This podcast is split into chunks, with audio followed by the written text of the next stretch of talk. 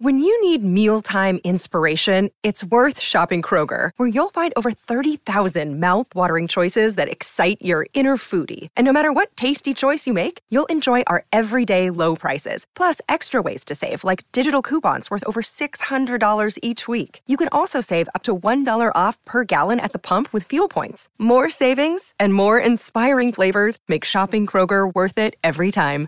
Kroger, fresh for everyone. Fuel restrictions apply. All right, guys, welcome to the podcast. Um, so I typically don't do review podcasts for the quizzes, but uh, since I wasn't here last week, uh, I wanted to be sure we're on the same page with everything. So um, I'll try and move pretty quickly uh, through this since it is a review. Uh, if you have questions, you can always feel free, excuse me, to text me on Remind. I'll be happy to, to respond there.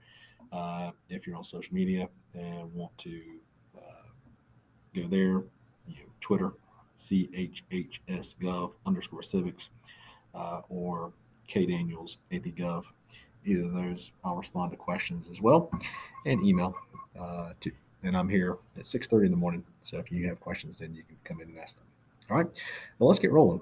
Uh, all right, so we're going to start off with the Declaration of Independence. Uh, so you did something with the Declaration. You actually did a couple things with the Declaration uh, last week while I was out, where you went through and you pulled some of the things uh, out of it um, and answered some questions. Kind of, I guess, uh, for lack of a better way of saying it, annotated the the document. Um, a couple things to remember about the Declaration. Um, it was written by Jefferson. He did have have help uh, although we give him all the credit. Um, Adams Franklin uh, was a part of it as well.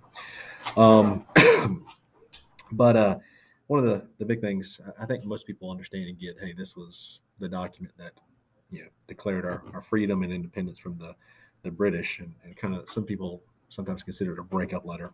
Uh, but where did he get his ideas from?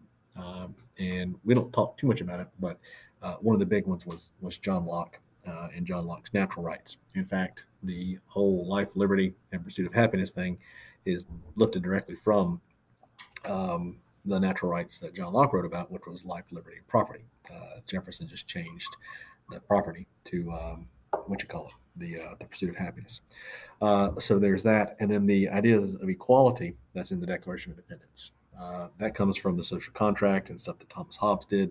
So some of those enlightened thinkers that you probably talked about way back when in world history, you probably talked about them a little bit back in U.S. history. Um, and we maybe we mentioned um, what's his name uh, Rousseau when we talked about majority minority rights a little bit, but uh, just you know be, be, sure you understand that those ideas come from those people um, and they were writing about them long before the declaration of independence was yeah. John Locke wrote all kinds of stuff about the natural rights. And um, one of the key points to remember is also that he, he felt you know, not only is that the most important thing, but also the fact that the government should be protecting your natural rights. Um, and that's something that is kind of near and dear to our hearts when we, we talked about the Bill of Rights. All those things that the government can't take away from you, um, that's part of the natural rights. Okay. Uh, if they're going to lock you up, they have to give you all this stuff to make sure you're you're being protected. Okay. Uh, next up is some of the democracy stuff we talked about. I'm going to concentrate on the three that are in our um, standards, which is participatory democracy, pluralist, and then elite. Alrighty. Uh, but it's important to remember that we are a republic, and at this point, republic slash representative democracy are basically interchangeable. Okay. So we are in a representative democracy republic where uh, we elect people to make rules, laws, policies, for us, and then we follow those. Um, that's kind of from the social contract, which we talked about just a minute ago, where you know we could govern ourselves, but instead we give up our right to govern ourselves and we turn it over to the government, who in turn agrees to take care of us, protect us, make laws, and and provide some of the necessities, provide those natural rights for us.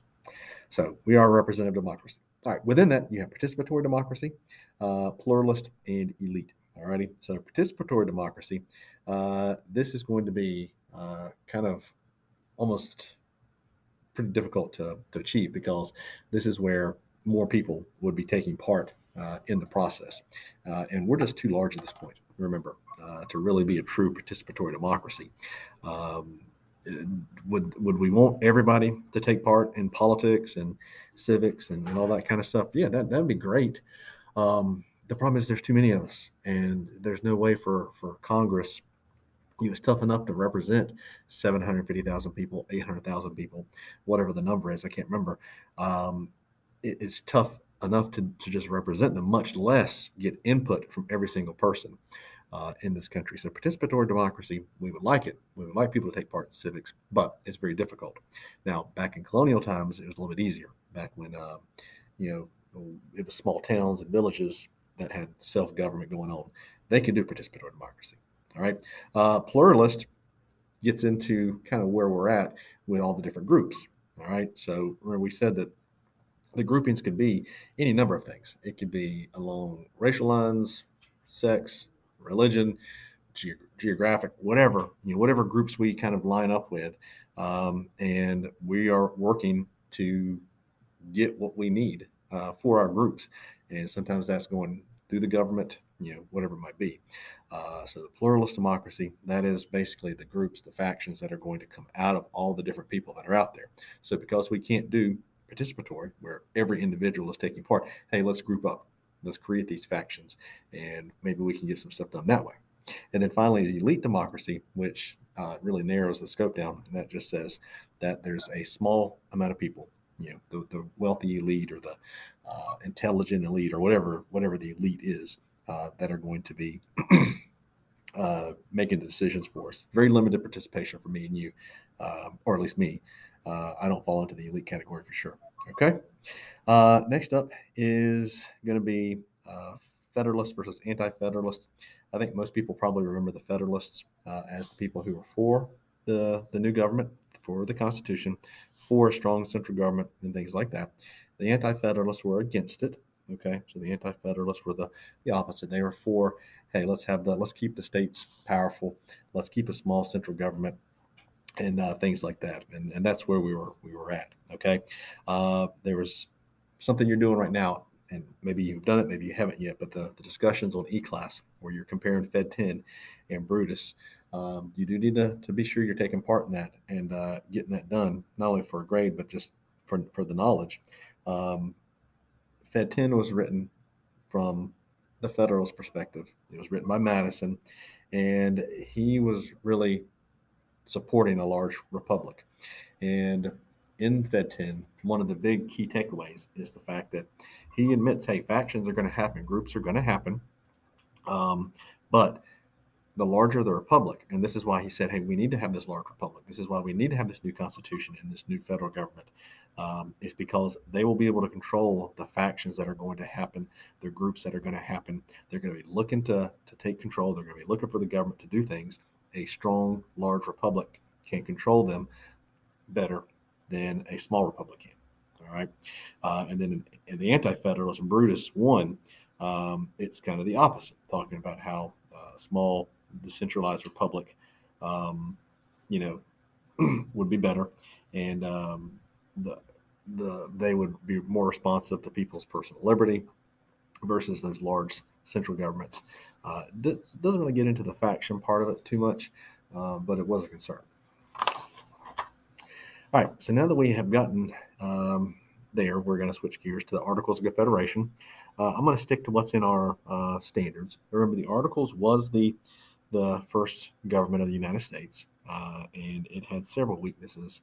Um, two of the big ones was the fact that they could not control the military. You know, they could ask for help, and they had a small force, but at the end of the day, they didn't they couldn't do much.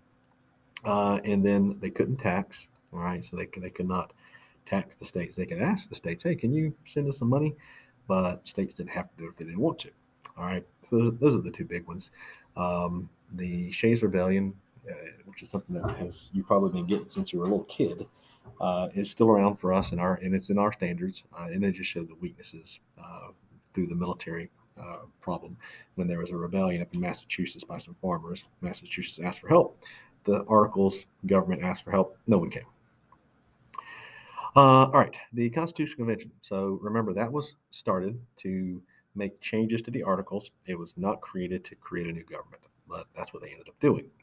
Uh, and so once they had scrapped the articles and had adopted the Virginia plan, then we get into some some problems and some issues. Um, the big one, the main one, uh, is the Virginia plan calls for a one house legislature that's going to be based on population. So the larger states are going to be super happy. Um, this draws the ire of the small states, and so they come up with their own plan called the New Jersey plan. Now, the New Jersey plan is going to call for uh, representation based on equality. So this is where a lot of the debate comes from: is the Virginia plan side versus the New Jersey plan side.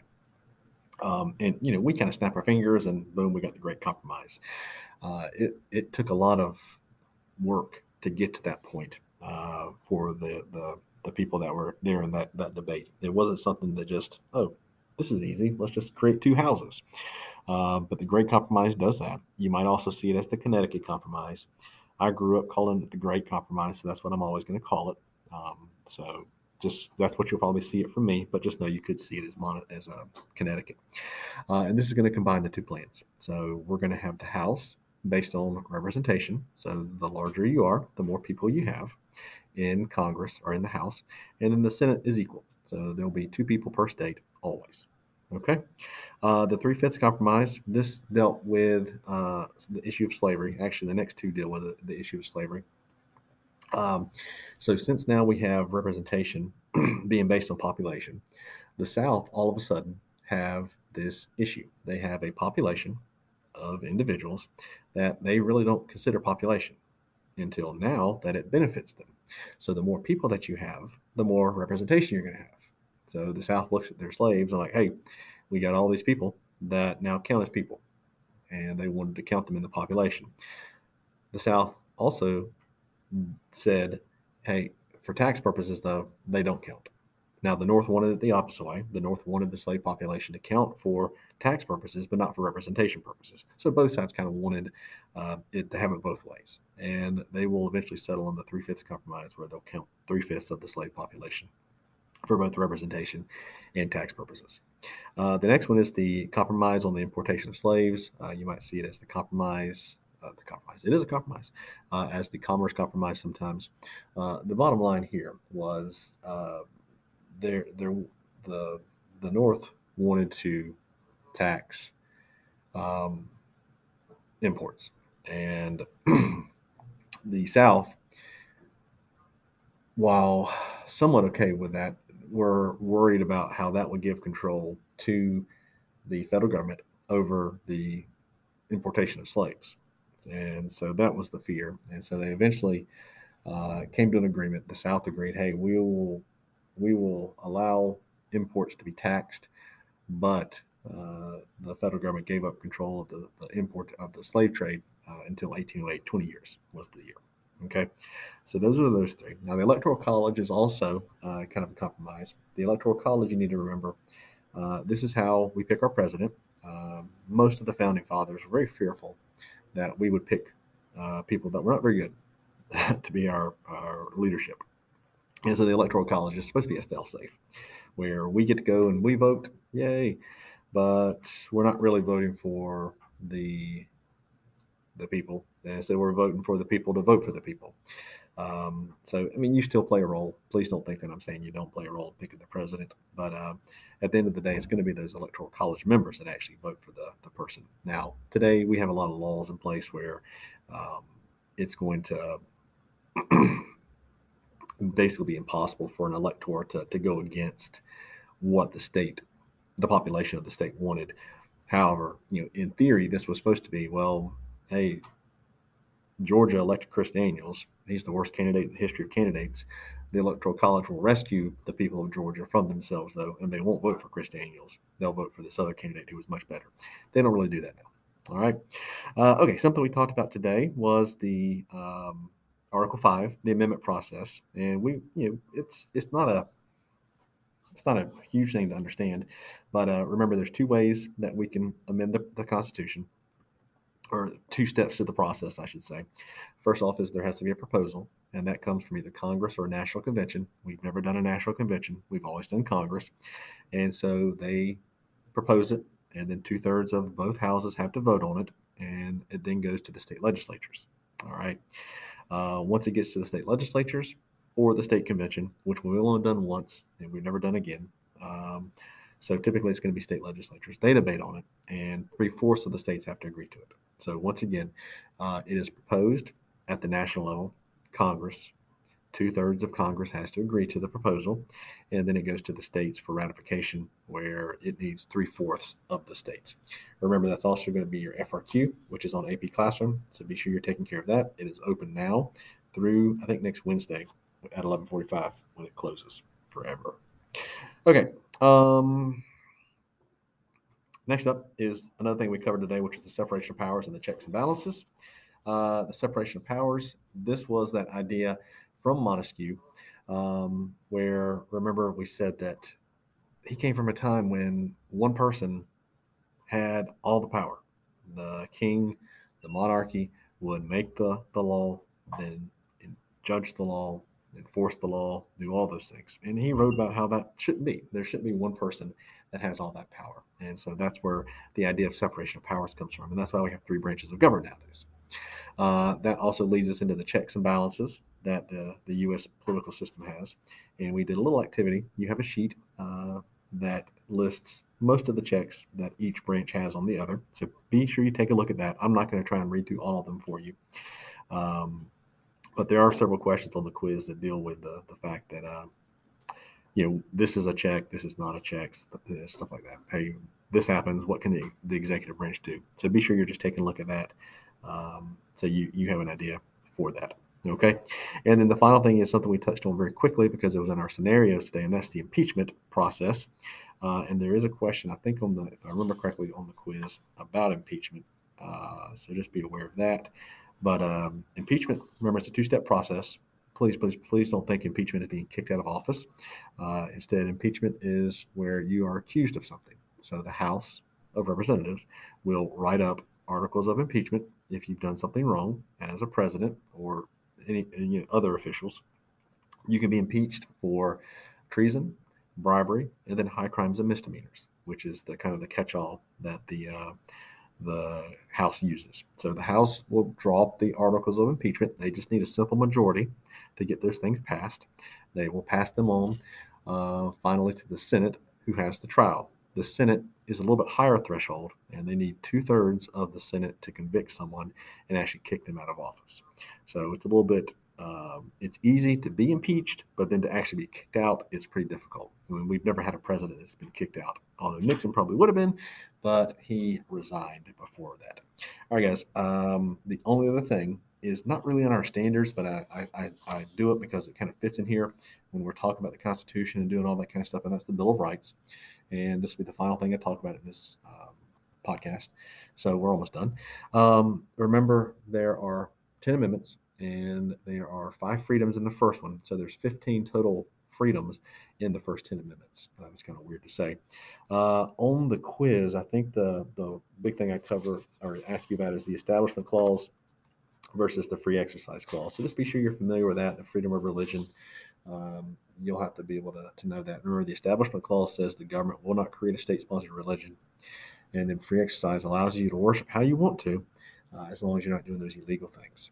All right. Uh, also, in the First Amendment is speech. So you can say what you want to with protections from the government, but there are repercussions for stuff that you say. So you can't just say whatever you want to. The freedom of press, we talk about how important that is as a watchdog to inform us of what's going on.